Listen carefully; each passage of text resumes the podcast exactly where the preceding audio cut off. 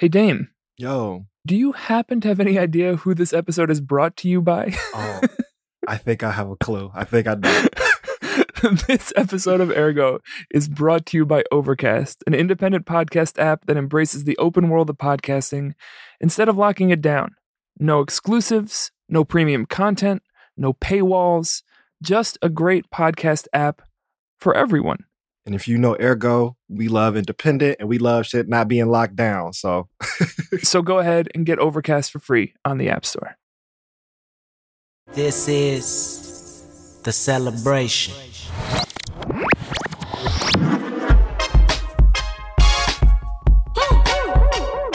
It's a celebration. It's a celebration. It's a celebration. Celebration. Hi, friends. This is Ergo. This is the Celebration Suite. My name is Davon Clark, and I'm the multimedia producer for Ergo. I'm here with uh, Damon Williams and Daniel Kisslinger, and we are uh, gonna gonna gonna talk a little bit. I don't That was know. a- I don't that was strong. No, that was okay. great. Then we're gonna keep it. I don't think I gotta do it. No, no, no. That was- that was great. I, right. I could s- I could see you doubting yourself. You did a great job. That's a very strong introduction. yeah, I wanted Thank to you. encourage, but didn't want to interrupt. You're, we're, Yeah. we're here. We're in the We're just proud parents. Thank you Look for at the having little us. baby walking and introducing things. I love it. I remember when he was this tall. Mhm. oh man. Oh, man. Oh man. It's good to be here, y'all. It is really good to be here. Yeah, Yeah. Thank you for having Um, us. Yeah, thank y'all. Yeah, it's good to have y'all. Um, uh, I, I'd like to start the episode um, how we always start our episodes. You know, um, in this time and however you define time, how is this world treating you, and how are you treating the world? But you know, I'd like to ask y'all both that individually. Um, but I also want to ask y'all that like as a unit, um, how you two Mm. are um, treating the world and how the world Well, is treating Let's do the y'all. unit third. Let's both Okay, bet. answer and then, Bet, bet. and then try to collectivize. Yeah, nice.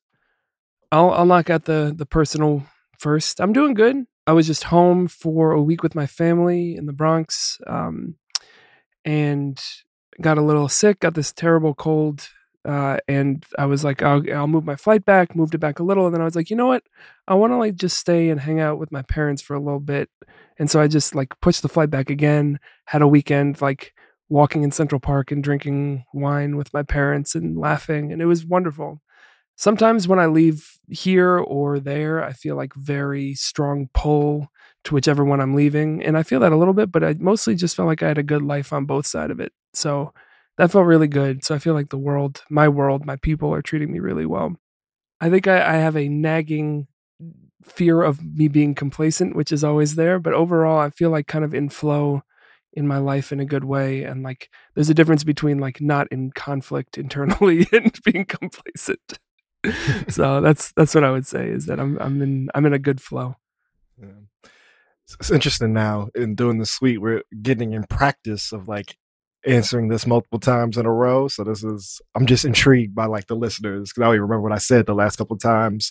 Uh, but the you know the update on how the world's treating me and how I'm treating the world is since we last recorded. I I unfortunately suffered my my fifth concussion that I've that I've had in life, and so I am dealing with that now. And as they compound, the like symptoms are much more long lasting, and uh, it's kind of like a weird, scary metaphor. I'm dealing with a lot of like high stress response and like queasiness and nausea, and basically. In addition to some small healing remedies, most of what you're supposed to do is like nothing and be still and like be in the dark, which then feeds into already existing guilts or even just like is saddening a little bit because uh, it's kind of scary in terms of the plans of just the different ways of things trying to build here ergo personally in community and in movement and so i'm in a place of I was about to say a place of evaluation, but it's kind of hard to evaluate. I'm in a like a, a week to week. I need to like assess what my capacity is right now. And there's a lot of metaphor in that of like the things that are stressful then have like a physical impact in ways that like offer me some learnings, but it is if I'm being honest, a little little scary and, and saddening to be holding and dealing with. And it's now about two weeks or going on two weeks and I'm still still definitely feeling it. Absolutely. Yeah, concussions are scary. I had a bunch and like that was like a big reason why I stopped wrestling. Yeah, Mm. it's scary. Hoping for the best with that. It's a different type of wrestling we've been doing. you still need your brain for We're that. getting to the metaphors early. Yeah, I like it. and then for us as a unit, I think a little zoom out. We're Yeah. just in a really great place with the with the work we've been doing in a way that like we've never been before. We for the first time are able to treat Ergo like a full time job, and and actually that's working. Uh, there have been other times where I treated it as a full time job, but that wasn't really feasible. But it's been really good, and we've been doing all kinds of new things that have been like long term developing projects beyond anything we've ever taken on before.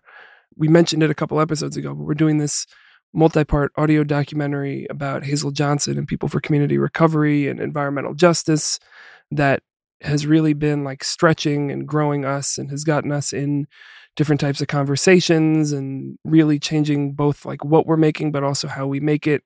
You know we know we can interview people till the cows come home um, but this is like a different type of work and a different type of growth that has been really exciting so yeah i feel really good about where we are and it feels like something that for the first time could be a path towards sustainability. You know, we didn't really like reflect much at 200 episodes. I think we were kind of in a different place. And so this like artificial timeline of reflecting came at a time where we were kind of ready to and feel like we really got into a different place. I don't know. What do you feel, Dame?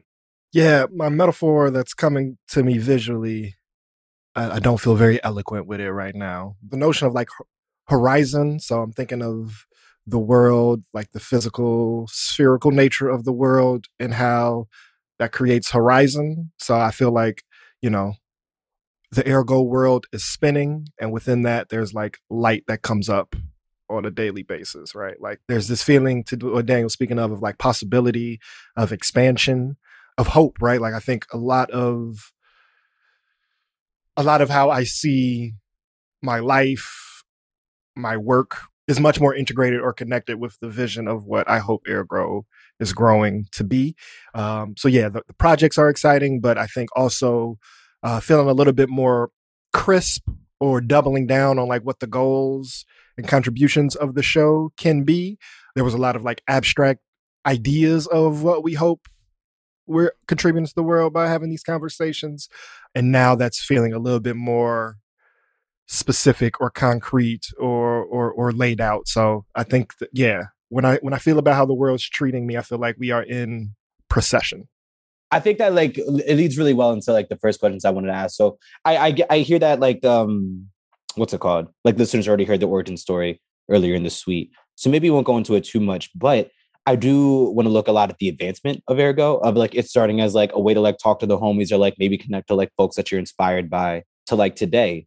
Where last week on tax day I sent in like a 1099 like in y'all's name, right? Like, that's wild to me to think about. We about. just like wanted to we just wanted to make more people do taxes. That was really hard. it's been a capitalist show from the beginning. The whole- no, just feed it right into the government. That's what we're, we're here for. Keynesian Um, baby. It's Keynesian, baby. I'm off the deep end. oh, this is gonna be fun. Um, but I, I'd really like to ask y'all about that, though. Yeah, like, well, how far into like or like the origin story did y'all get with uh with Eve? we did like where how it started. Okay, like Yeah. going back to us first meeting we didn't talk that much about the show growth as much so we yeah, i think that's fair game Yeah, let's go. awesome. So I could give like a little bit of scope. Like I came in and around like like fall 2018. I remember doing my application in a in a coffee shop downtown and uh, had like seen y'all's names in a lot of places, especially with like people that like I either like was a fan of or like was cool with or whatever. And then y'all were tweeting like, "Oh, we're looking for somebody to like start doing social media work." So as I was like filling out this like email application, um, was then looking through like all y'all's episodes instead of like just the ones that like my friends had like been on, and I was like, "Wait, there are so many people that either like I know or like are like within like circles with or like are inspired by." And I'm like, "Who the hell are these dudes?" You know, um, and then research more and more. But I feel like that's when like a big shift started turning of like now we're looking for a social media person. I know y'all had like somebody before, um, but it seemed, especially when I was brought on, like that there were a lot more like projects happening, or like y'all started like wanting to travel more for it, started having more live shows. Um, when did like that shift like start? When did you like start conceptualizing like this will become bigger? Um, and when did it actually start becoming bigger? You know, what do those steps look like? Yeah, it's a great. Your timeline is is precise. We recently were looking at our like stats as part of this reflection, and I do it every day. They was deeply invested in stats. Bro, during Myra's episode, when you were like, um, I forget, you were like 39, co- I forget what the 39 countries thing was like a reference yeah, to. but yeah, yeah, like, yeah. Pakistan, beat yeah, beat up, up there. Yeah. I love having that at the tip of my fingers. I never look at the stats, and I listen to all the episodes. Damon looks at all the stats and never listens to the episode. that's, that's a good combination. It That's works- it works well. That's perfect. Yeah. um, but one thing you we noticed in looking at the stats, which we knew at the time but was really pronounced, was damn near nobody listened in 2018.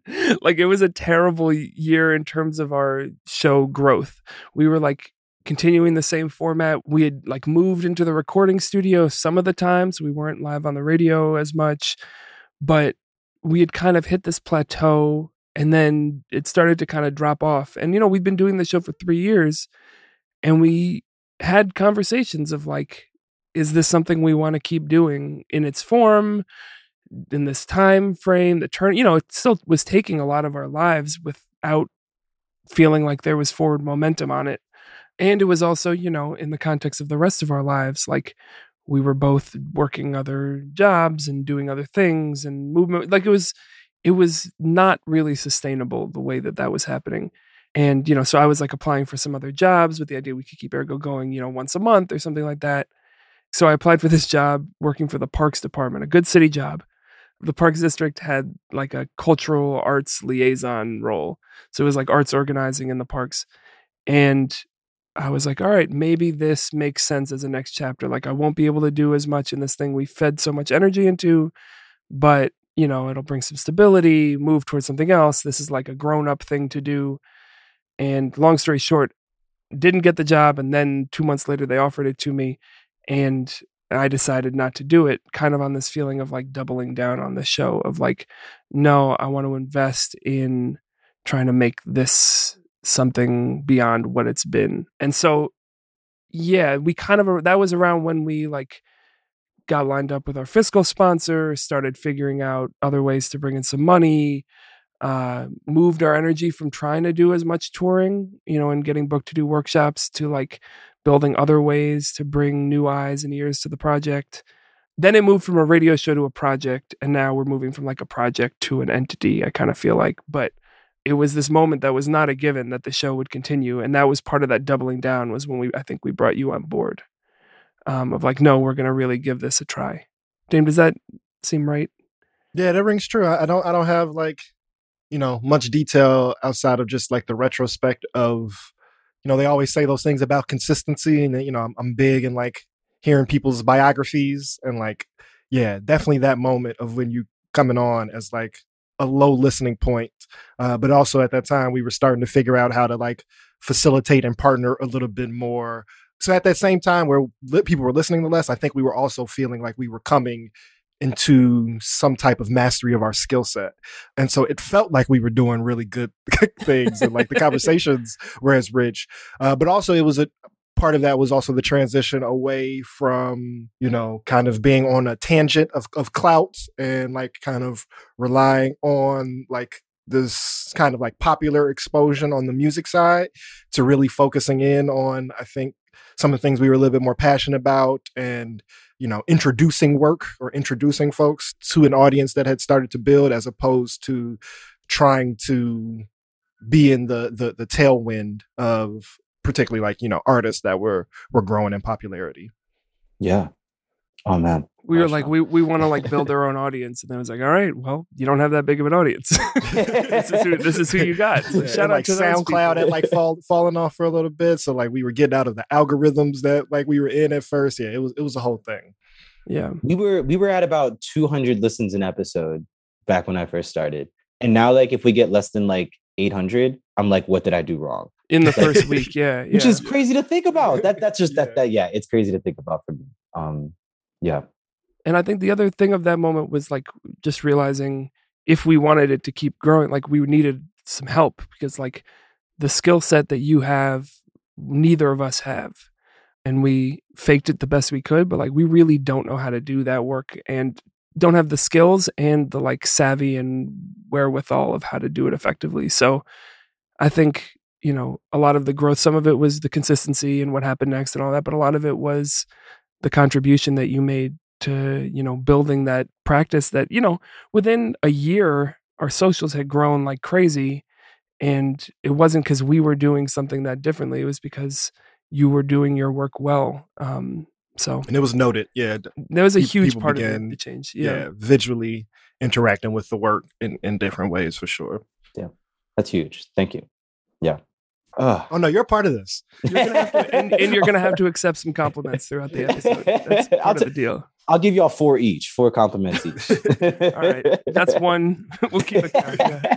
I was like already getting emotional when y'all were like explaining, like, And then there was this one moment where I was like, I had to look. yeah, no, this is gonna be crazy. um, well, you kind of spoke it to it in there, but I was, I really think a lot about the move from like Ergo Radio for it to just be like just this podcast thing where like you sometimes do other things. So like a project where it is like the like the the external things outside of the podcast are like externally a part of the operation to now like what will soon be like I don't know maybe already is like Ergo Media like so much broader than like just a podcast. Like if you go on like ergoradio.com, there obviously like is a podcast and this is obviously like a podcast website, but like is not the focus of the website, right? Like there are so many other resources and I try to like be objective about it. And I'm like, you know, what what are we what are we doing outside of like just talking to people? Um, but what do you I, I guess that's all to say, like, what do y'all want like the Ergo project to grow into?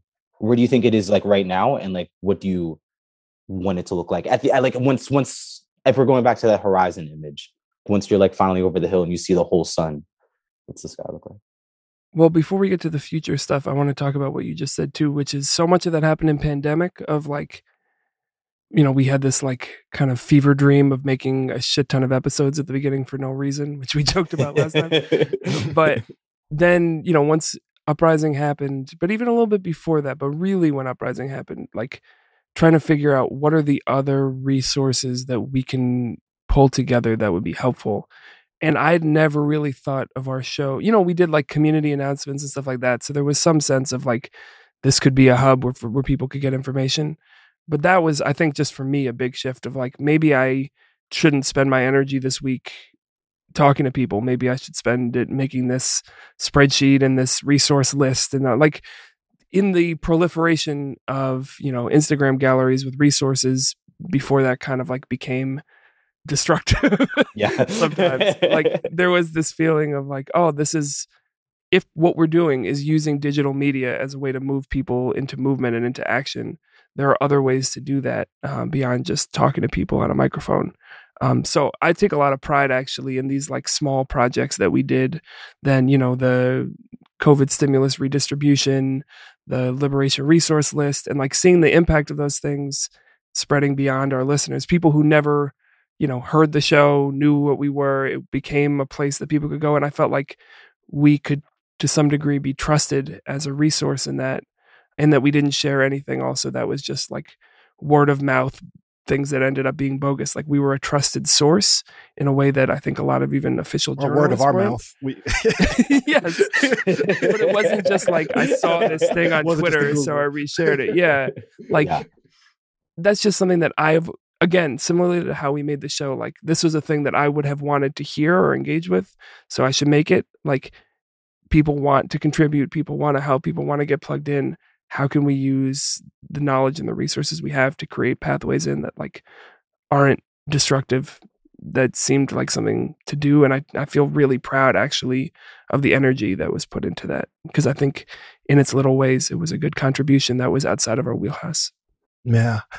To to the question of like what we see, I'll go outside then in. Um, so just ex- externally in terms of, you know, what the ultimate satisfying vision I have for for the impact of this work is, you know, growing from just entertaining or educating an audience to activating a base of people. And so, you know, for the last five or so years, especially since, you know, this has become a more consistent part of my life, I just have these like X-ray Terminator goggles for all like media or large gathering of people. So like if I if I go to a concert, whether it's like some big live nation, something at the United Center, or just like something at sub T or you know promontory or something, I always think of like, oh wow, we we're all looking at this person, right? Like, what if in this time that you got twenty thousand people together or two hundred people together, we looked at each other and like actually began to engage and become more connected, right? Like, I think a lot of times when folks gather attention, the extent of the impact can go to like buy something or don't buy something, vote for something or don't vote for something, or kind of like the in between of like donate, which is kind of like a buy vote hybrid. And like, you know, th- those things can be of value and I don't want to diminish, you know, well, some of it I do. Some of it I think is just for capital. I'd argue donate is the most useful. Of donate is effective. Yeah, yeah, yeah. donate, donate meet- meets in the middle, but but sometimes you know even that can be can be passive. And so, what does it look like to be able to further activate folks in the work that they already want to do, as opposed to just being a supporter of something, or to folks who are passive supporters? What does it look like to create, you know, visible, tangible entry points into engaging in the work? And that not just mean like do a protest and start a mutual aid table, which you know everyone should at least have some experience or some proximity to, but whether that's artistically, creatively, within your healing journeys, right? Like I just want this work to be more explicitly an activating resource. Uh, and then internally, the the seeds in between our partnerships and some of the ways we've been able to consult is kind of there. But I really want to get to the space of we recognize the value of somebody's skill set, somebody's work focus, somebody's personality or group, you know, and they have a desire to put something out in the world. We have a desire to support it. Um, and so there, there's some real skills we developed in terms of helping to build vision, helping to build out schedule.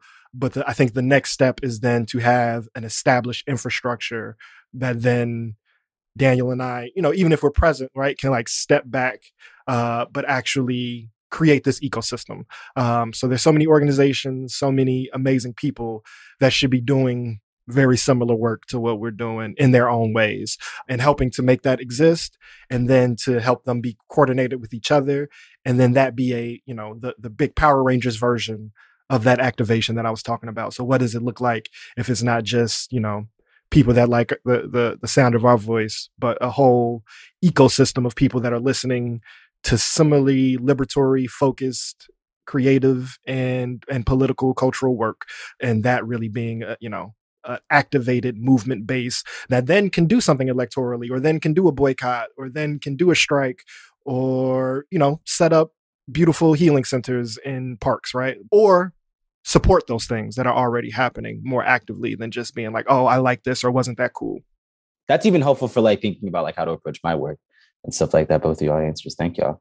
That's very exciting. oh and i'm gonna say another this is now this is a, a little bit of a long shot like and maybe this is because it's my personal needs but i also want to find a new contribution to art and i feel like we have like figured out our like organizer activism support but i would like to figure out how we can use media whether it's through like you know kind of building off what we started to do with some of the listening session suites and maybe having like a more extended kind of like artist mobilization and maybe not just musical art work. So th- that feels like a little bit more down the road, but I would love to be able to help with like publishing and some of the like background support that then an artist doesn't have to go and start their whole own podcast or whole other like interactive space that we create like channels for that to to happen and, and to be a little bit more fluid.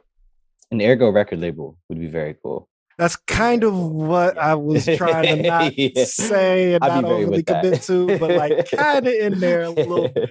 And that's where Daniel finally encounters evil version of Daniel. And it all comes together. I've a long time said evil Daniel runs a record label. So not that. Uh, yeah, yeah. I think even something dialectic transformation. Of No, I'm trying to move. I'm trying to take you from here to here. That's, this is going to be a Y'all know- smash, guys. Oh, no. Y'all know about Could Have Been Records, the thing that Drewski does? no. Yeah, Oh. yeah. Daniel, it's like um he are you familiar who Drewski is? Mhm, mhm. He does like a like a, a recurring skit thing or whatever of like he is like an evil like A and R or like record label exec and like he purposefully signs like people that are like not good or whatever. Either way, all to say, I Yeah. whatever. I don't even want to get into like how we could connect to that. But um something that's very connected to that is when we were doing um the Apple events, I was thinking about how like off rip, how fucking cool it is to be like an artist, to be able to like go to like Michigan Avenue, perform in front of people who like would probably never like come to your show because not even because they don't like you, but just because like they don't either like interact with like whatever sphere would be like sharing your post to like show that you have a show or whatever. Um, like one, that exposure is two, or like is is great. But like two, motherfuckers got an iPad to perform for like an hour or like to do a workshop for an hour. And like I can't speak for anybody else, but like that iPad has Oh, yeah, like, you were geeked off that iPad dog. for good reason. Yeah. has drastically changed my life. Like and like whatever companies, sponsorships, If nothing whatever. else, we've activated you. like, yes. That is so for for context, just what this was, this was right before pandemic. This is January 2020. It is, I think, our only corporate partnership. Is we worked with the Apple Store on Michigan Avenue to curate a month of. uh We did uh, what five, six events, and it was like a combination of talks and performances. And we brought a bunch of people in, and everyone got some equipment, uh, and it was you know, January in Chicago in the evening on Michigan Avenue. It was somewhat sparsely attended, but part of what that created was actually like really interesting fugitivity of like there are 20 people here and they're all participating in this conversation in ways that if there was a bigger audience wouldn't have happened and it was happening there it was just it was a, like an odd and fun thing and then those were like the last times we gathered for a really long time um but yeah that that's just for for for those who weren't as tuned in then those were really cool moments because like anytime I've ever seen like a today at Apple thing, it's like when I'm just like going in there to get like my laptop fixed or something like that. And there's like one of the workers is like doing something like this is how you like draw a pig on like Illustrator or something, you know, like Procreate or whatever. And uh, it's usually like you maybe have like two people and like some kids that are like paying attention while their kids are shopping. But like for every single one of those events, there were like crowds of people that I don't think like I'm sure it's like some of them came either because like the artist was like publicizing because we were, but like many people from what I was like seeing and watching were like people that like were like in the crowd or whatever and just like came in and we're actually engaging with this stuff. And I was like, oh, this can be like big, like not even just at Apple, but like anywhere. I'm like, we are bringing in artists that like are connected to our show that are doing amazing things like on their own. Like they're not like doing amazing things because of our cosign or whatever. And like we just happen to be able to put them in this room who are then like showing like, yo, see, like if you give like if I have like a crowd in front of me, I will like do something amazing with them. I don't know. It was the fly shit ever to me, but I was like, imagine what that could be on like a grand scale. Yeah, I mean the the reason why I was willing to try to do that one is because it was like maybe our last attempt at clout, but it also those stores and that space in particular is like one of the last attempts at like a corporate version of a commons, right? Like they built that to look like an amphitheater, Amphitheater. like a gathering space. And so, you know, if they're going to fill that space and it's, you know, supposed to be public, that work should be part of that public too. You know, I wouldn't I don't know, Dame, we you know, we haven't exactly like set clear guidelines on what we would or wouldn't do with work stuff. It just also people don't approach us with like corporate gigs, but like I Mhm. wouldn't do a behind closed doors corporate thing, even if the money was much better or it was still cool. You know, the reason why that to me felt worthwhile was because that is for not for better, for worse, like as close as we come in Chicago, other than the parks, to having like a common space where people of different backgrounds come together is like in those weird public private hybrid commodified spaces. So yeah, it was cool to put that there. Yeah, that point makes me think of um. There's this interesting trajectory that might come across in the celebration suite of that we've been like facilitating more in the last few years off mic, and I think we learn so much about our work, and then we realize that we don't come back and just explicitly say it on mic. Um, so we we we recently uh, w- with uh, Columbia did something around um, anti-colonial history and talking about our work as An oral history specifically. an yeah. anti-colonial oral history project and so we had to make this list about like what does that mean? Like why how are we making that claim? What what what does that mean for us? Where does that show up in our work and in our experience? And one of the things we named is not being beholden to established institutional power you know? So it's not saying don't interact or don't engage uh, but once your work is determined and beholden to the university or to the medical industrial complex or to the banking, you know, whatever, insert, you know, established state sanctioned institution here. And and there is this power dynamic of then that will affect the resistant possibilities of the work.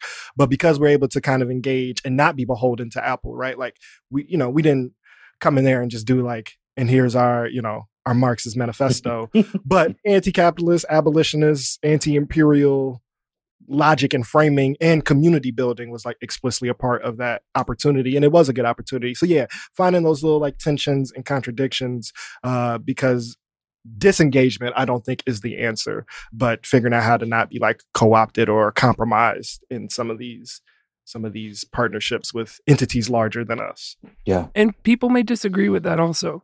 people Yeah, who would say disengagement actually is the answer of like you can't clever your way through co-optation in that way. And there were ways in that actually more so than any other collaboration where we did implicitly who got booked, who didn't get booked, things they said yes Yeah. and then didn't say, you know, that was the closest to it that we came. And I think there was some discomfort, but more than anything, like exhaustion that it took. Well, that's what it taught me was like if you want to try to walk that line, that like non-profity, we're hashtag resistance, but we're not actually talking about liberation.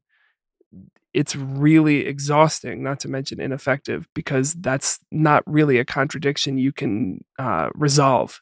You just kind of like sit in it, and nobody talks about it, and then it everything kind of sucks a little bit. So that that was an interesting example, and I think is the closest to that kind of compromise that at least I've come in our work together, and was definitely a learning moment. It's beautiful. But the events were cool. Yeah, they were great. I love them. I And you got an iPad. Dog, I cannot. Whatever, whatever. I, I was about to get way too excited about it again all over.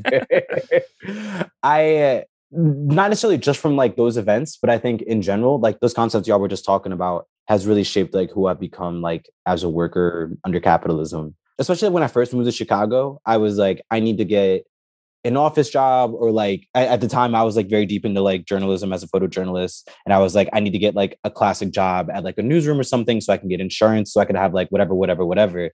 And many times when I got into those rooms cuz I did but like I I was compromising so much like on myself and almost felt like like as like a young like 23 24 year old like oh is this just like part of growing up or whatever? But like was constantly at odds and the more and more that I worked with y'all and like saw how y'all were working too I was like you don't have to do that as much as like college will tell you that you have to do that or like as much as like society will tell you like yeah you have to sacrifice this or like you have to become this person for 8 hours. I was like oh one these contradictions are like a natural part of living in society but also two like you don't have to compromise as much as as you think you do in order to like get what you want. It may look very different you know instead of like getting insurance through like whatever big company i just ended up being able to get my own insurance but like doing my own work off of that um yeah so i do really appreciate y'all's like i don't know discernment i maybe i is the word in like how to navigate these these icky things about being a grown-up in the united states of america and I, I I appreciate that one that vulnerability, uh, but two also just like this is coming from my panel brain of a lot of times in panels people ask like what is needed, um, and it took me a long time to kind of like refine the answer when that question is asked about like movement spaces, and I think that goes to movement media, but I think community as well is an independent political economy, right? Like there is a a um, an almost non-consensual structure set up that doesn't allow a distribution of resources outside of corporate and government activity. And so what is needed to be able to resist that is the investment, the creation, the emergence of an independent political economy from movement and community so that people can have that choice of even if it's not to scale or not, you know, dollar for dollar, but to be able to say I can make decisions and provide for self and family and life and loved ones through doing work for humanity. Um, and like coming into 2014, 2015, 2016, outside of, you know, very explicit nonprofit controlled spaces, not even just funded spaces, uh, that was not possible. And so I think that to the question of like, what is Ergo trying to contribute to being a piece of what a movement political economy with some autonomy looks like um, so that people like you know you and all of the homies can have at least pathways moving forward because those weren't really clear. I think as we were coming of age.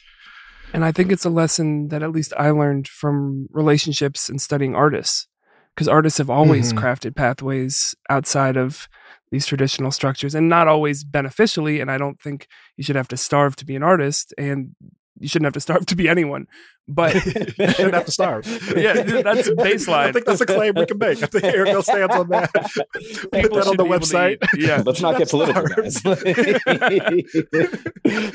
but this like willingness to say, you know what? Yeah, you know, the nine to five lives in our hearts and minds too. Like, I'm not going to do that. And I was actually, I was just talking with my mom about this because we were talking about some of the like stereotypes of millennials in the workplace and like how, you know, they want instant gratification and they move their jobs. And I was like, first of all, who are these people? I, I don't know. Like, Who are I'm these like, people with jobs? like Right. exactly. All my exactly. homies are freelancers. like who who is quitting a million people quit who are these people Um, but the West Loop is a microcosm. which is a whole other podcast. But the feeling for me was always like this isn't about me being unhappy. This is like i'm gonna reject as much and there's privilege in this but like i don't Yeah. want that life. Yeah, like that's not appealing that's not a value system that is motivating for me. Um and i'm gonna double down on trusting that i can figure out another path. And some of that you know between your dad and you know my parents also having their different ways through this like i feel like i had some examples of people in my life who made that choice and rejected that and i feel like that's become much more mainstream over the course of this show of like this isn't just wow wow i don't want to work. It's like no i don't want to work. Like my labor being exploited is not acceptable with me and i need to figure out another way to live And I need And- and- humanizing work. yeah. right. And, and so what i realized in in that like assumption about you know millennials are always quitting they don't want to work is people have always resisted the way that they had to work. They just were able to organize. That's how we had like labor organizing. And then they spent decades you know cutting the legs out from the labor movement. And so people didn't know that they could do that. So now instead of you know being like annoying millennials starbucks workers are unionizing or amazon workers are unionizing or you know the onion these comedy writers are unionized. Like it moves from these individual discontents to like being a fertile ground for rethinking how we think about labor. And i feel like that's the kind of milieu we've been swimming in you know more so than our personal choices in that was like there's got to be another way because we see the harm that this way causes. Man, if if these boomers hate millennials in the workplace, they wouldn't be able to stand 16th century peasant uprisings. People have been, people have been quitting their job and making demands and walking out in in, in much grander ways than a, a, a- a signed email that, that circulates around and goes on Twitter for a couple of days. like That this was is the, the mild version. resignation. Yeah. Talk about we quit. we quit, and so do you. These are the mild workers. That's so funny. That's so funny. I um I have I have one more like ergo specific question, and I have a few questions for like y'all individually. Um, that might like tie into each other and everything. I think I might save that last ergo one for like the end. It feels like a nice Okay, little all right. like thing Sounds to. like a plan. um, You put a pin in it. Oh man, I feel like a part of the You're show. facilitating the combo. That's how you do it. You're leading right into the audio drops. That means you're you're home. We're prepared for it, but then we're gonna move on. Uh-huh. I gotta find a way to say pivot in here. I I, I really missed the pivot. here. You just Uh, did. There it is. We're, we're gonna pivot. Actually, before we can go to the individual questions, can I go use the bathroom really quick? Is that okay? Okay. Of course. While you were gone, we designed a new sound clip, which is when people have to use the bathroom, we put push and pee in there. Push P. Oh my god. No, I hear it enough from my eighth graders. Oh my god, every ten seconds. you push a pee, Mr. Clark? What? I guess. Maybe that would be good when they need to go to the bathroom too. That would be- it's really a funny thing. I will say that this one would be an evergreen one though. This will be Mhm, this will be mhm. This, very this will have its season. Yes. exactly. So I have again many individual questions for both of y'all. Daniel, we'll start with you. All right. Um, so you you alluded to this earlier during the during the introductory question, but you're still very tied to New York, New York City for the listeners. You know, what I'm saying we're not upstate with it. This ain't no Buffalo. Now Buffalo's fine. I'm sorry. I did. I shouldn't. Anyway, whatever. You're still very tied to to New York, which is where you're from. But I I don't know what you structurally like about Chicago and what you structurally like about New York. But it seems like ostensibly there are many things about both that you love. How do you live between the two? Like, how do you navigate having like a big heart for both of those places? Mm. Ooh, I love that, and I'm thinking, of course, about you and and your home, and it's something that I think we've bonded over is like this kind of like split home life. Um, so you know, for the first few years I lived in Chicago, I was really almost splitting my time between the two cities, and that has definitely like gone by the wayside. Some of it was work, some of it was like family, some of it was not really deciding if I was ready to commit to being here even in the now, let alone the future. And I still have a lot of those questions. So some of it is like I just didn't want to be left out of how Chicagoans talk about Chicago. So I just kind of started doing that about my home because no one could talk shit to me about that the same way I couldn't talk shit to them. Um, that's a big part of why why it happened. But I also like I think I love Chicago less than I did as the show has gone on. And I think the concept of loving a city is also less meaningful to me. Same thing with home. Like I love home, I love my people in both. I love the things we built, but like this like boosterism over everything thing, like maybe it's because this isn't my place. I don't feel that connection to here. I feel connected to the things that I've had a hand in contributing to or that I value or admire, but like it was interesting. I was I was in this phone call with kind of like a mentor figure, and he was talking about like you know Daniel, you do a lot of different things, but it seems like the through line in them is Chicago, and I like recoiled a little bit. Like I didn't want to be defined by that because one, I want to do things that engage other parts of the world, and the city is not the most important thing in the world to me. Uh, the like movements toward liberation that exist in it that I am connected to are much more important to me than the like infrastructure And the Um, bean. exactly. but also like I don't want to claim that. That feels wrong to claim that this is mine to to love that way. Like I think there was some of that that was performative for a long time because of who I was around and the time that I was here. That there was this like Chicago is the center of the world and it's the best place and everything's important here and like some of that was true and some of that was not and I don't that's not how I move through the world anymore. Like this is where I live, this is where I have relationships. I have relationships in other places. It's been an interesting journey in that of like feeling like I was supposed to love this place and then deciding like maybe that's not what's needed in order for me to be valid is to love it the way people who are from here claim to love it. Like maybe that's not my story. yeah. I appreciate that. I don't want to get too long and like reflect off what I hear, but I agree with a lot of that in the sense that so a realization I've had is like a lot of that city pride that people have are, are really just micro forms of nationalism.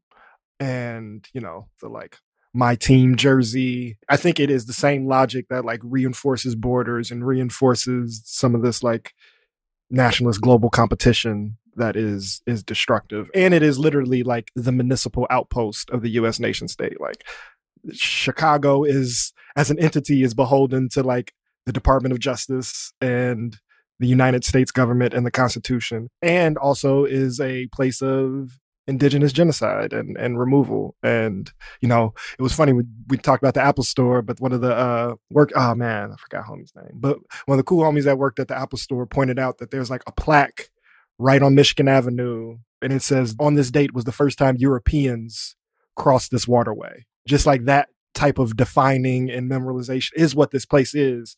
And to, you know, if you listen to us, it's all about contradictions. Like within that oppressive entity, there was this counterforce of, you know, liberatory human community making that is very unique and special. But it doesn't, I think, I think we've to Daniel's point, like have allowed the beauty and the the the counterbalance to like kind of romanticize the entity itself. And like I have less and less Chicago pride in the same ways I have little to no American pride and like masculine pride. You know, I I, I don't think it's actually helpful to what we need to build.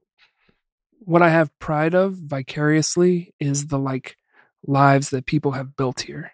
Like that I actually have like a deep love for. And that's part of what actually connects me to how I relate to home is like I love Yeah, because New York sucks too. every city, every city sucks. Hey, watch it, buddy. No.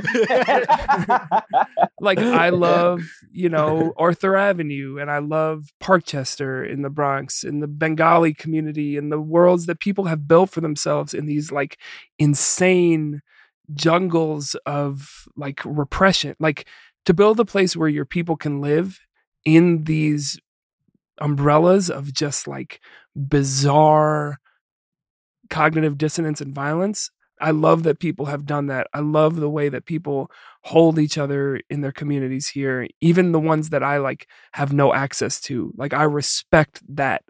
And that is I think something that Chicago actually does remarkably, but I would love that anywhere. Yeah. Yeah. Yeah, realizing as we're saying this, like, you know, these cities are really just like big ass work camps. like that's what they were designed for is to to attract, you know, labor and to house house workers to build up capital. And so yeah, like the waterways, the streets, they they're not ecologically healthy. Uh, but the taqueria in the back of the grocery store, that's right, what I right, love. right. To survive in that. You know, that donut with the barbecue and ba- basically I just love food behind other things. Really what I'm Did, did I, have I announced here? So that donut and Uncle John's barbecue is an entity with two places. In there, they opened up a third. There's now a hoagie shop in there. Oh, I did see that. That No, I did see specializes in shakes and smoothies. I drive smoothies. past it a lot. Yeah. Great work, There's a third entity in this building. Please, people, I implore you, if you can get to 83rd and Cottage, do just check this out you haven't seen it. All right. with your own eyes. There's never a parking spot that's open there. That's Oh true. yeah, oh yeah, oh yeah. true. It's hectic. Uh. It's- it's- you got to maneuver. I can coach you through. I, I, I'll do maybe a little digital Second. teaching on how to park. At, you said I could coach you through. Sometimes you got to go around and come back in through the other side because the all right, it's all right. It's all right. And then by, they got their little firewood station right there, and there's like two extra spots that aren't. All right, it's okay. Ah. your car smells like mesquite, but who doesn't want that, you know? oh, word. Uh, Damon, I'm going to bounce to you with a question. Let's do it. Um, I often very much think about like being able to send y'all a photo of you that I took four years before I applied, you know, and like how that might have set me apart from like anybody else. Hundred Um, percent. Which, for, for context, when Devon applied, he had taken a photo at an event when you were in college, right? At, at Yeah. Penn State? Me, me, Yeah, my sister, so- and my dad came and performed. Stay. Well, the best nights of my life. yeah, it's crazy. That's crazy to me to think about, but that that event's called the Stoop, and like that is like one of the biggest events for like performing artists of color at Penn State, right? You need to like audition to like have a slot in there and stuff like that. It's like very cool, very big. That's usually like where the cultural center like brings in like their big acts of the of the year. Like it was a very big moment for me. And it was like earlier on when I like first started like really using a camera and stuff like that. But either way, like seeing y'all, I was like, man, I think like I could be an artist. That's like when things started like clicking for mm. me that night of like, I Oh, think this could be my life. you know, like oh damn. that's why I don't know. There's so many like emotional things that they are going to think about, but like I really do come back a lot to like that night being where I was like, man, I don't know. I originally went to school as an education major to like be a teacher and come back and fix the city and shit like that and be a superintendent, blah blah blah blah. You you Um, are that character from Abbott Elementary. Yeah. everybody I- hates Kristen. exactly. Yeah. Oh man. Um, but I was already having second thoughts about like, can you really do anything within the system and stuff like that. And then that night at the stoop, I was like, shit, I think I could become like an artist that's like, because y'all were like not sacrificing anything as far as like politics and everything going. I was like, man, these worlds like can be the same. Anyway, it all made it very real for me. And then for like that to become like a crucible moment, like when I moved to Chicago so many years later, specifically for like the art and organizing here um, I think about like how your impact on me, like Mm. Was like a direct like change in like my trajectory in life, like for real, for real. Not to be like oh wow. you know like hyperbolic about it or whatever, but like that's Oh, just thank very you. real. No, I received that. That means a Yeah. lot, Davon. nah, of course. Thank you. But I want to ask about like what your impact is like as a performer, as opposed to like as a media maker or organizer, even if those things are separate, right? Like Mm. I don't know if like many people on Ergo like know you as a performer, as an artist, even though like that's how like I first know you. And then I was like, oh shit, he also does a podcast. What what are your impact as those like different like things in your life? And do you even see them as like separate things? one again thank you for the question and i'm humbled by it in working to like answer it sincerely it is like hard or jarring to like try to name impact you know like that's something that like you want to receive but but i do i i, I get the spirit of the question i think i could i could definitely speak to it um so yeah you know the, the truth is i've been a performer my whole life and then pursuing performance more led me to artistry. And finding myself as an as an artist is what then gave me full internal permission to lean into transformation and to lean into particularly being like as aligned as possible to resisting oppression. And you know even to this day as i, I am actually like proud of the steps i've taken in the last six months and, and and within the next year you know have deeper plans to exist more in the world as an artist it became very difficult because it went to the to the backdrop for like some reasons that were intentional and some that were a product of like my own limitations and just like the way that life was moving.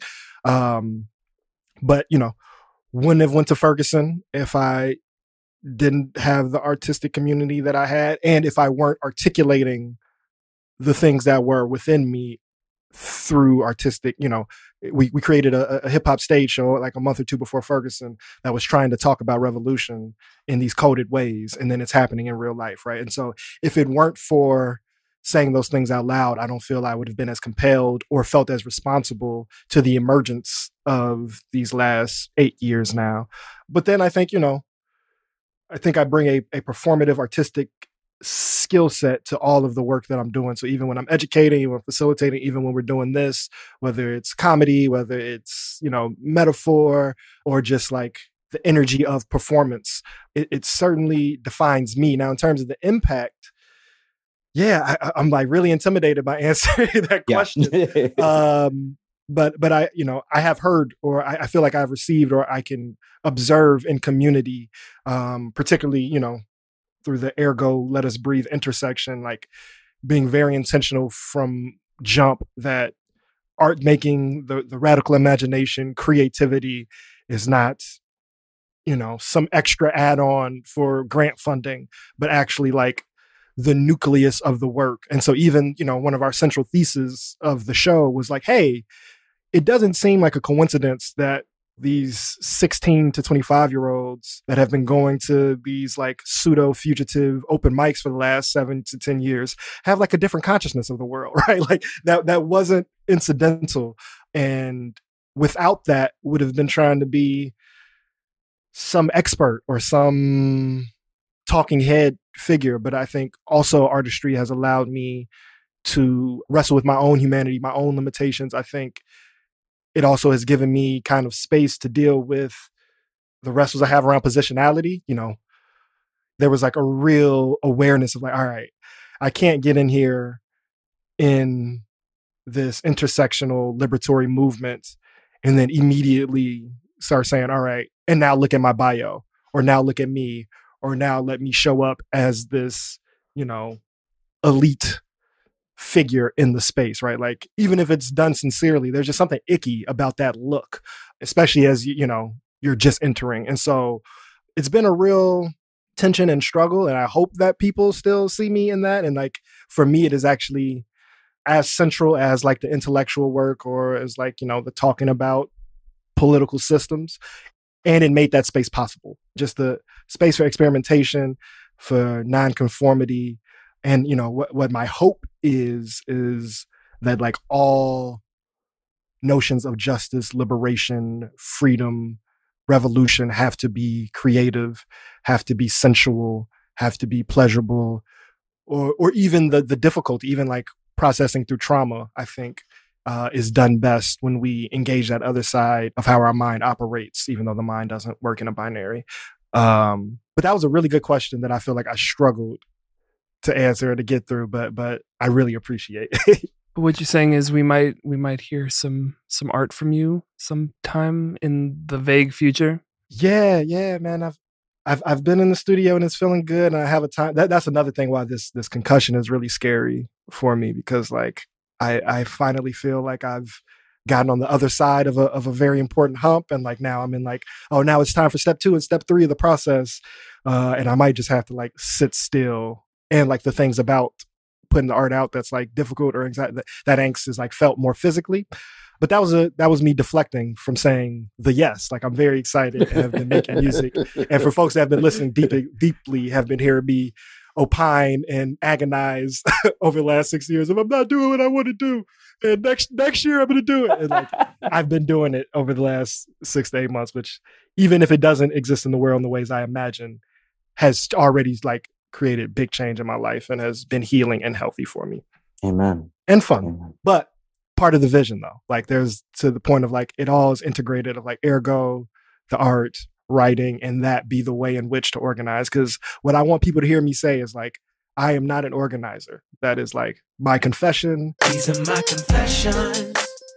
my admission even though i've been saying it the whole time but like i want to forefront that more for organized spaces but also for like my own well-being all right There's going to be an Usher. These are my confessions sound drop there. I'm just letting you know. Man, thank you for that. Thank you for that. thank you Um, you're definitely gonna get some uh yo, where the album at, like comments and memes. over the next- For sure. No, I don't want to do that. I don't want to press nah. i'll send you some of the, the rough references hey, I'll actually take that. I will actually take that. No memes. yeah, nah. Um, please. Let's bounce back to you, Daniel. I wanna I wanna ask you what producer life is like. You know, it feels like you really relish like making things come together or like bringing things to the screen. But a moment I think about a lot. One of the first Ergo lives. Um, I don't know if it was like the first or whatever, but like either way, way back when it was the one with um with Green Simon J Bambi. You were like, you know, like sometimes it's okay to be in the spotlight. Cause I was telling you about how like, you know, I don't want to be like in the spotlight and stuff like that. But I, I think about it so much, especially now where um I'm not performing because because there's like a, a pandemic outside and all that. But I think you also went through like the same kind of predicament of like, what's my place in all this? Um, even though like you are very good at being like at the forefront of something. Um, so I want to ask you about that kind of versatility within producer life too. Like you are very good at producing something, but you're also very good at like being in something. What's the value of like having that versatility, and like how do you see yourself managing that? That's a great question. The long answer long is uh, my entry point in Chicago was always as a producer. Like that was the role that I came here to do. And we talked a little bit about that backstory before, but I think I really leaned into it because of some of the like dynamics racially outsidery just like you know when they say like this group to the front that means that then i guess i'm backstage like that's back. You know that's kind of how i thought of that. Um and that wasn't really challenged by many people. Like that was kind of just like accepted and approved and people seemed happy with that and it felt like a huge loss for me. Like i love being on mic. I've also been a performer my whole life. I don't have as many credits as damon but my uh my you know i was like i was a tap dancer when i was little. I always was performing. And in college was on mic on the radio show in addition to doing all this backstage production stuff. And there was this huge piece that i wasn't feeding. And ergo really became like the only place where i was doing that in my life. And some of it had to do with the kind of production i was doing which was much more live events so that like really you know there's some creativity to it but in terms of like with the budgets and the scale of what i was doing it was really like putting pieces together very rational work chairs go here lights go here mic runs here like it wasn't it was like a technical role which is incredibly valuable and something i knew i could do to some degree but wasn't what i wanted to be doing. And i actually credit so ricardo gamboa uh, who I first met on Ergo actually when they came on the show and has been, you know, a deep, deep friend and partner and collaborator over the last few years who worked on the Hoodoisie really closely and have done other things. the first Hoodoisie meeting I ever went to. So this was real quick for listeners. It was an every two weeks live talk show in Chicago that started uh, the day of Trump's inauguration and went through end of 2020. Um, and it was this kind of fugitive space, I think is the best description for it. And so I went to the first couple ones and I was like, they really need some production help. I have some skills I can offer. Went up to Ricky, offered to help. They said yes. I went to the first production meeting. We're going around saying our names, you know, check in, whatever. And I was like, you know, I'm here to do some production help and like, you know, would love to also like do some stuff on mic, like if that's okay. And Ricky like immediately like jumped at me, like, why wouldn't that be okay? that was such a accurate Ricky. like, aggressive support. Um, and so then what it pushed me out of was that like performative deference that like I had trained myself into. Because the truth was is that the reason why I wanted to be there was because I wanted to be part of the conversations that were happening. I didn't know if there was a way into that. I knew I could provide value and find a way in the door doing this production stuff and then try to kind of like wiggle and finesse my way over onto the mic, which in some ways now, as I say it, like actually feels more disingenuous than if I had just said what I wanted to be doing. But, you know, I knew it was a way in the door. And so in that challenge, I've talked to Ricky about it since. And what they were saying was like, you're here because you have thoughts and perspectives and value. And in this space that we're trying to build, like there is room for participation from everybody. It doesn't mean that power doesn't exist and you don't have to account for that and be accountable and all those things. But like you don't have to shrink yourself in order to participate. And that's not, again, not true every space. Not everyone agrees with that. But that was what that permission gave me. And so I think I really carried that with me of like any space where it's demanded of me that I shrink who I am in order to be valid, I don't really want to be a part of. That doesn't mean that I take up all the space all the time, but it means like I get to be my full humanity. And that for me means facilitating in public and being in public. You also do all the other work of it, of the editing and the moving things around and scheduling of that. Like it doesn't mean you don't do the other parts too, but this shrinking that nobody asked me to do that I felt like was what I needed to do in order to belong. I just was pushed out of that. And that's where I think that balance really shifted for me. And it made it much easier to choose to do the other work and find creativity in it because I didn't feel like I had to shrink that part of myself. Yeah, that's huge. And then to even know that, like, you then relay that to me, like, in a very similar way. Like, Mm. this is very cool to hear about too, like, where that's coming from for you. That's one thing that I've done really intentionally is when people have taken me to the side or encouraged me or pushed me to think about things one on one here when they didn't have to, that's a responsibility I've tried to pass on. Like, It's like, oh, I'm I'm stealing this check in. Like, oh, Yeah. this is getting recycled. like within six months of working at YCA or being around YCA, uh, there were a couple employees who like it was after the holiday party or something, and they like kind of cautioned me of like, "Hey, you're around. You seem like a good person. You're in shark infested waters here. Like, be careful." And I could have heeded it more, and I uh, took that responsibility of like people should know the rooms they're walking into and what's expected of them. And so I tried to pass that on to other people who came in while I was there. And then with other examples like that, that are more like generative as well. But like, it's not my wisdom. But if people are generous enough to offer that to me, I feel a responsibility to pass that forward. Thank you for it. Yeah. All right, Dane, back to you. So I didn't know what to call this kind of thinking, but I called it like a tangent kind of thinking, where like everything is everything, right? I think like that very often, and it's just like very normal for me. It helps me like process life in a way that like makes sense. But I always like saw myself as like different or crazy for that.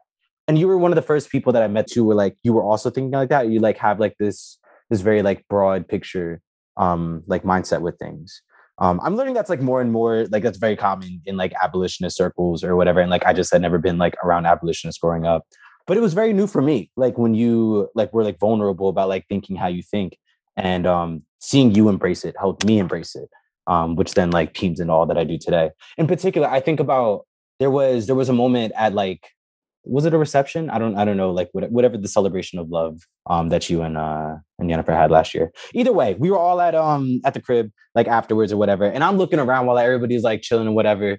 And you asked me like what's going on in your head right now, and I was looking at like the colors and like why whoever like you know I was looking at the colors of the wall. And I was like I wonder like what went into the decision of like making this a burnt orange and like what that does for like the psychology? And like anyone else I would have been like oh nothing but you I was like oh no I'm looking at the colors and I'm trying to think about like what that does for somebody who's living here or whatever.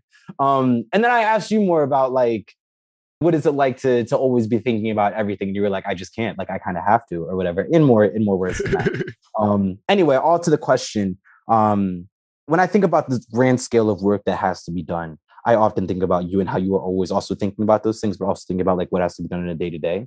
Like, how do you manage it in your day to day? Like, you're a very busy person, a very like mindful person. How do you how do you manage that? I don't manage it. Sorry, that's not fair. I should have left that. I should have That's left just, no, I'm joking. we just poke a hole in that premise. It's not being managed.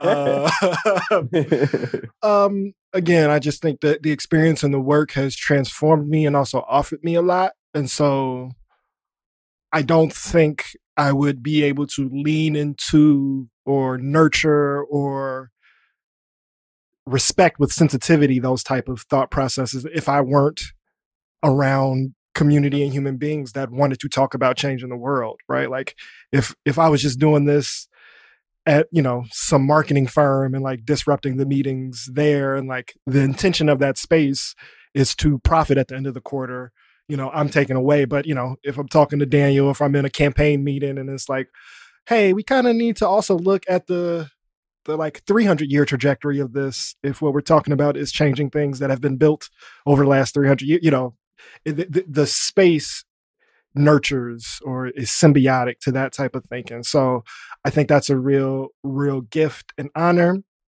You know it's it's been harder to be in practice but i think um like not writing but note taking you know like instead instead of here let me create some full crafted piece that is crafted to give these little, you know, gems for the reader, make sure that this sentence flows into the accessible thought pattern to the next sentence. Like, just write down, as disparate as they may seem, all of the ideas that are coming in in kind of like a bullet point fashion, and then come to some new space that wouldn't have been possible without putting these like large scale things, you know, into in, into into focus. And then I think, you know, also just a, a respective observation and a respective people of like the truth is dominance works because there's so much difference among among folks, right? Like it, it is very hard to naturally or organically or healthily coordinate all of these homo sapiens all these primates like running around with all of these different instincts you know and so that's why it's like oh well let's just slap down with with this system of repression and force folks into what benefits us as the you know the beneficiaries of this system. And so in wanting to realize that people need to get out of that and people have evolved and emerged new patterns there's a lot of like need for observation need for understanding need for holding all of the irrational imperfections of like what make us human.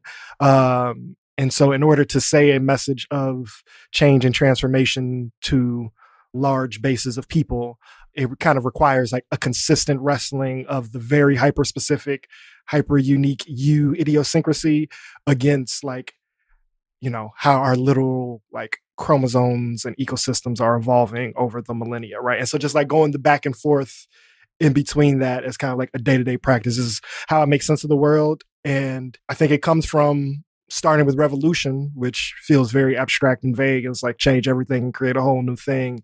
And then that being specified through the lens of abolition of, okay, there is this central thing that we can kind of focus in on and hone in on. And we want to get rid of that. It's just not a good, easy conversation to, to have with people At all. if they haven't been having it all the time. and so just trying to find as many entry points and make it um, take some of the pressure off of it. And so I'll kind of stop there with I think what's really helped me is kind of a a spiritual shift around time, lifespan, and generation. And so when it went away from being a talking point to like really thinking about how do we have multi generational projects and get people to commit or align to something that you will not see the end of. Um, that just forced me to have to kind of you know talk on that scale. And then there's a lineage, you know, that that I'm also trying to like be in conversation with. It's dope. Thank you. Thank you. These are these are great thoughtful questions. Oh, what, what happened? I said these are great thoughtful questions. I, I love this. I'm here for. I think about y'all a lot, about uh, 13 hours a week, you know? it's true. I do often think about how much you've listened to our voices Which is why like- we want to do this. Yeah. and not even like passively listen like an audience member. Like you've been like looking for quotes, looking for that. Like you have spent so much time with our voices, for better or worse. yeah. Um, it makes sense that these questions came out of that. But I think about that a lot. Of like, God damn, that's a big ask.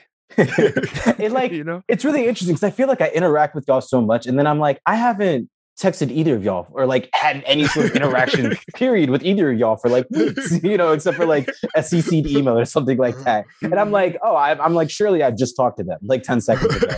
and no, it's yeah. Um, that kind of that kind of leads into a question actually that I have. So much of like the show is very casual, right? And it's very like love based. I think like love and grace and like like friendliness is very crucial to like the connections that y'all both like make like outside of the show and in the show too. Um, and it's very obvious. And I think that's like I don't want to speak for like everybody or whatever. Like I haven't done like a survey, but like it's why I love Ergo. It's why like I actually listen to it and like why I would listen to it even if I wasn't working for it. You know, everything feels like a friendly conversation over like things that like y'all would normally be talking about. And it kind of makes those things easy. Like by the end of any other podcast, I could tell this was 64 minutes. You know what I'm saying? Like I was counting it. like, you know, but with y'all, I'm like, oh damn, like that flew by. Like I sometimes I have to listen to episodes like three, four times because like it becomes so easy to just like as if like I'm like listening to people talk at a coffee shop. And then I'm like, oh wait, I need to go back and like get quotes. Um but what I want to ask about that is like, did y'all have to cultivate that when when you first started? Was it something that like you had to be intentional about? Um, was it something that came along naturally? And as y'all grow, how do you how do you do that? You know, now it's not just like the homies that you're interviewing, and we've talked about this, Lucy. But like, how do y'all like kind of cultivate that that friendly conversation um, as y'all grow? well, we did a lot of talking in coffee shops and had coffee shop conversation. The two of us. I mean, that's part of it. Is just we've spent a lot of time talking to each other one on one, and so we can kind of just like slot a guest in, even if if they're not given something that we have to adapt to. If they're just getting in flow with us, we can run. But I think pandemic really threw a lot of that for a loop. Like we're just now figuring out. I feel like how to be fun in a Zoom recording. Like we can't be funny in the same way, but we can still be fun. And it took, you know, almost two years to really know how to do that. Um, or feel comfortable doing it. We were, we were yeah, trying. maybe we were doing it, but yeah, that part, yeah.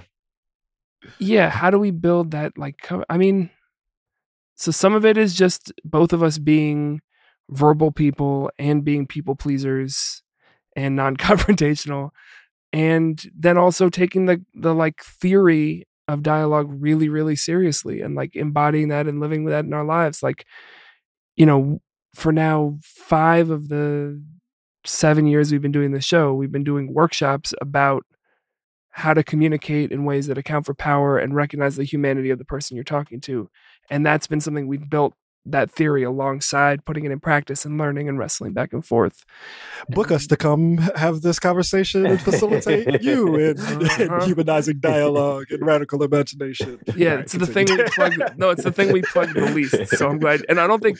Yeah, I'm always.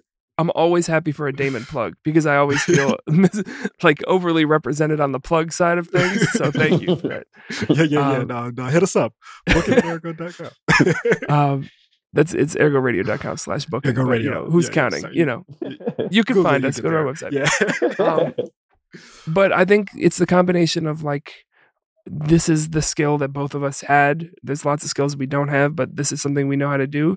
And then like years of study in the same way Damon was talking about, like observation of people. Like we have sat on the outside of conversations. We have zoomed out from our conversations we are having and studied this so in depth now for a really long time that I feel like I can like read the cadence of someone's words and see the emotion, like even without hearing it, like looking at the waveform, I can like see how they're feeling. Um, oh, but, oh, damn. That yeah. which is, That's sounds like a Easy flex, right That's- there. No, no, yeah. that's, but it's from off. studying what the long pauses mean and studying what the um Mm. placement means. And, you know, it makes me think years ago when we were in college and I interviewed Kendrick, he said this thing about like flex, the ultimate. I- I- flex. okay. Flex. I love it. I know, I, I know. love it. I don't do it it often, but it's Talk there. shit, hey, man. we're celebrating. Um, but it was like right after Good Kid, Mad City, and he said this thing about like his goal was if you just heard the beats and the skits, would you know what the album was about? Ooh. That's the the like spirit that he was trying to create, and then the lyrics are on top of that, and that's like the artistry, you know, on the second level. But the first level is like, does the feel of this create that feeling for you? And so, feeling like I can now learn that in dialogue almost based on the the the visuals and the pauses and the th- like the words could be gobbledygook and i feel like i could kind of understand where people are coming from you know Yeah. but i could Yeah. that's that's a lifelong study I think he's right. There was some just like lifelong conditioning and personality traits that we're just really aligned on that, that that serves us in this work. But then also the fact that this work went from building a connection to a relationship that we have. And so that grew. And so I, you know, I feel like a listener can probably hear and find that. So even if oftentimes it would be one of us have a better relationship with the guest and then we're kind of like midpoint talking to that um but now we have just a comfort and connection um but then you know i think observation i have as you know the podcast space has grown is that you know we're also not just talking to talk you know? So obviously these are super important things but even if they weren't as important the thing that has annoyed me the most is like there's just a group of people and we're just talking about current events right? Like it's just like i'm just here and i want you to value my opinion just because uh, and that gets really stale for me but we're, we're talking about work that we're genuinely interested in. You know there's media that i can take in or you know my two kind of frivolous but i hope i can have like communal legacy work around is like basketball and hip hop. And i can listen to people passionately talk about those things for a very long time as opposed to just listening to some rapper talk about what's happening on the shade room or you know who's cheating on who on twitter. And so not only do we have an interest in each other not only have we developed you know these theoretical groundings of how all people we think should communicate with each other uh, but then we're really interested in the work and the learnings that are possible and now we have a deeper formal and informal relationship with an audience and so it, you know in the the type of love and affirmation you're offering we get seeds of that from people of i recognize now how people are benefiting from this. So when I'm talking to somebody, even if they're not as funny or as, as cool as like when we first started, that might have like kind of turned me down a little bit or like discouraged me. But now knowing that there's something we can bring or mind or dig out of, no matter what the person is bringing to the table, as long as they're not like crossing our values or saying like overtly whack shit, um, which has only happened a couple times. Overtly Uh, whack. Yeah, you can you can be personality whack but not ideology whack yeah, yeah. think where it So falls. so because we we we we are fortunate and especially through these partnerships we've built like we're very intentionally talking to people doing fascinating and important and significant things it makes having a conversation about it flow much easier Oh, there's no topics right we're not doing like what are the topics today that we're getting to like that shit sucks Yeah. That's been like very cool in the past hundred episodes. Like, I mean, like y'all had like a mix of people before or whatever, but like sometimes when y'all send me like here are like the next four episodes or whatever, I'm like, oh, word. like, all right, let's get to it. Like, and it's fun. It's so fun every single time because I'm like, I wonder how this conversation is gonna go. And no matter like how it does go, it always feels like an ergo conversation. And like, I think a lot of podcasts, in order to maintain that, have to be like very topic specific. Either that or like the whole podcast is just their personality. You know, it's just like I want to listen to XYZ person talk, not necessarily like their topic. Yeah. So yeah and we're, we're and we're learning that like our limitations don't have to be the show's limitations Mm, as it grows and as our work grows like it doesn't have to be us other Yeah. people can do this and it can be part of like we want this to feel bigger than what the two of us can do yeah. and and also i think i, I want to add like there are actual practices that we develop in terms of how we come into conversation so one like the, the world treating you question is not just like listen to how ephemeral I can be about describing time. Uh, it, it is an intentional, like loving, warm, like hot towel. you know that's being offered to to like to like wa- wash your face off to get folks in you know we do a, a spiel at first that daniel has like perfected and like I think might be one of the symptoms of my head trauma that like, I'm not able to do as well anymore. Uh, but we we we check in with folks about like what they want to talk about, what they don't want to talk about before every conversation. Usually the answer is whatever you want or nothing, like 99% of the time. But following up on, oh, thank you for that. But the reason we're asking is we want to invite you to shape this conversation with us. And it's actually not about answering directly to our questions. We'll follow you on a rabbit hole. You can ask us questions in return. Um, and usually people don't, right? Like usually people don't go too far off on tangents. We ask them every time. Rarely people ask us questions back. Um, but it creates a, a, warmth, a space, a, a connection. Um, and it's like, I think, a real important practice and informs how people feel, especially now that it's virtual. Um, you know, I think we we had different rapport building techniques in our different physical spaces, but it's really important to communicate what our intentions are and create space for people that that feels warm to to kick it off. And it's unique too, like having either like worked on interviews or like subject based things in journalism or like had been the subject of things like very often there is like a very narrow like this is what this article will be about or whatever um and not that we are like a news outlet I mean, we are a part of the Chicago Independent Media Organ- uh, Association Alliance. Alliance, yeah, yeah. Alliance, uh-huh, yeah. Uh-huh. Like I guess so. I guess like we kind of are, but like having worked in other media organizations, it's a very unique approach to things that like feels refreshing. Um, yeah, we are offering people the agency to shape the conversation that they're part of, and that is, uh, yeah, I think transformative. That, no, say it. Yeah, liberatory. Yeah, like it's it's one thing to to provide the space for it. It's another thing to explicitly offer it to every person we talk to, and that feels whether it matters to them or not so important to how even I approach them. The questions I ask is like I am not in control here. And as someone who loves control of things, like having to say like we're doing this together, like we're making this together is um that's where some of the artistry piece of it comes in. That's not production. That's artistry. Yeah, and and and I, I prompt him to stand on it because one, I just I prompt Daniel to stand on things, but chairs, couches, all kinds of yeah, yeah, yeah, get up on those ten toes. Um, but just had a realization. We, we keep talking about how like this off mic facilitation workshop work has really grown us and really informed how we show up. And so even recently, like have been pushed on what our claim is because when we talk about this uh, humanizing subject to subject dialogue approach that is informed by movement space and you know other types of forms of education what we say is like you have to account for power dynamics and how you communicate with people especially oppressive power dynamics because if you do not then through the, the social dynamics of communication that power will be replicated and perpetuated which is true but to that thing I was just getting Daniel to stand on. But then if you do account for that power, and if you do create new subjective relationships, then we're creating new possibilities. It's saying the same thing, but it's just it's the affirmative as opposed to like trying to negate the negative of what we hope is that, you know, not just the work that we uh, are creating this time capsule of itself has revolutionary possibility. The way in which we are having conversation is transforming people and creating new possibilities for humanity towards more just liberatory life. And it feels the, true, you know. it's done it it's done it for both of us.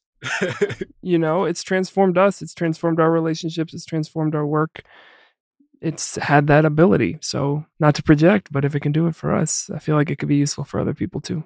I think that's what y'all had in in Ergo's mission from like showcasing the people, reshaping the culture of Chicago to like we are reshaping, especially yeah. also like then turning into like the more liberatory and um and creative. Um, I think that was huge because I was like, oh, this is that that's essentially like that's another what? thing that's time capsule. Equity got co opted in our maybe it was before, maybe we, we were late, but it definitely no, but it changed. Yeah, the the word equitable had a lot of hit where we first were, were coming out, and now it just it sounds very corporate. Now, so that, now it wears was, a button down.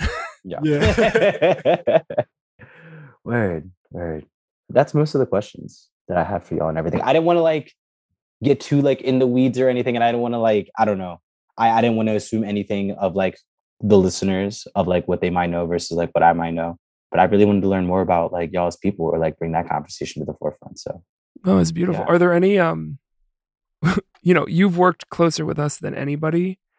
Are there any like funny quirks or eccentricities or just things you've observed about us that you've like I just I you you you know us a bit in this work and nobody else does. So what, what have Daniel's lifelong dream is to get roasted. He's always prompting people he Lean trusts it in? sensitively. like, hey, I kind of like you. You want to? Nobody ever does roast me it. a little bit? Nobody ever does it. Oh, here with all these fucking generative, transformative people, nobody wants to throw a little shade. Yeah. I, I don't know if this should go on air, but something I noticed um Damon was like during um ad placement for or whatever. But it sounded like, yeah, I'm gonna go check this out or whatever. Like I I, I noticed that with like the ads. like Daniel kind of like, you know, but like Damon, like every time we like there's an ad, you're like, yeah, you guys should go check this out. I can't wait to go to an Illinois Humanities thing.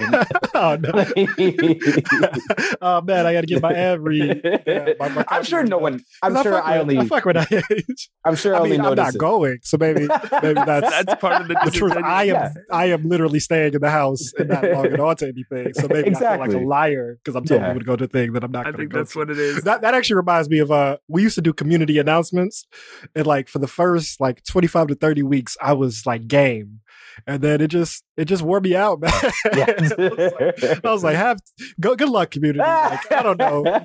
We all have the same phones. Like I'll see you there or I won't. But this is this is too much. You you know what? I won't see you there. It's the truth. but I but I encourage y'all to go. You're, you're like funny. a you're like a parent like getting your kid out of that. You're like, go have some fun. You know, go go play. yeah, yeah, yeah, yeah. Knock your socks off. exactly. I try to think of like other quirks. It's not it's not a quirk in the show at all. But Daniel, I love how you call Rosie Toots all the time, and it very much Mhm. like I have this I have this scene in my head of like Rosie being like petitely angry at you or something. It, this isn't like real. It's like a scene I've completely made, but like her being mad about like I don't know like the toppings you got on the pizza, like something small, and you being like, "But Toots, I was just doing it for like just like a, it's just something I see in my head so much." Oh Um, yeah. So then that that came from her and actually like her family. They they would call each other toots, and so I've I've been Oh, man. invited into the toots. you co-opted the Toots. That's crazy. toots, tootsie, tutor, toto, toot, Oh, no, it's tatsoi. It's a whole thing. It's great. It, it's real because I've had to resist the surprising urge I've had to call Rosie Toots, whatever. It's like, well, that's inappropriate. It's So- far. when I was when I was just home with my parents and I got exasperated with each of them separately, I called them toots accidentally. And then, like, damn, I guess that is the word I use when I'm like a little frustrated. oh, that's Oh, funny. that's That's, great. funny as hell. Um, can we can we give you a little affirmation before we leave? Give you some gas. yeah, I'll take that.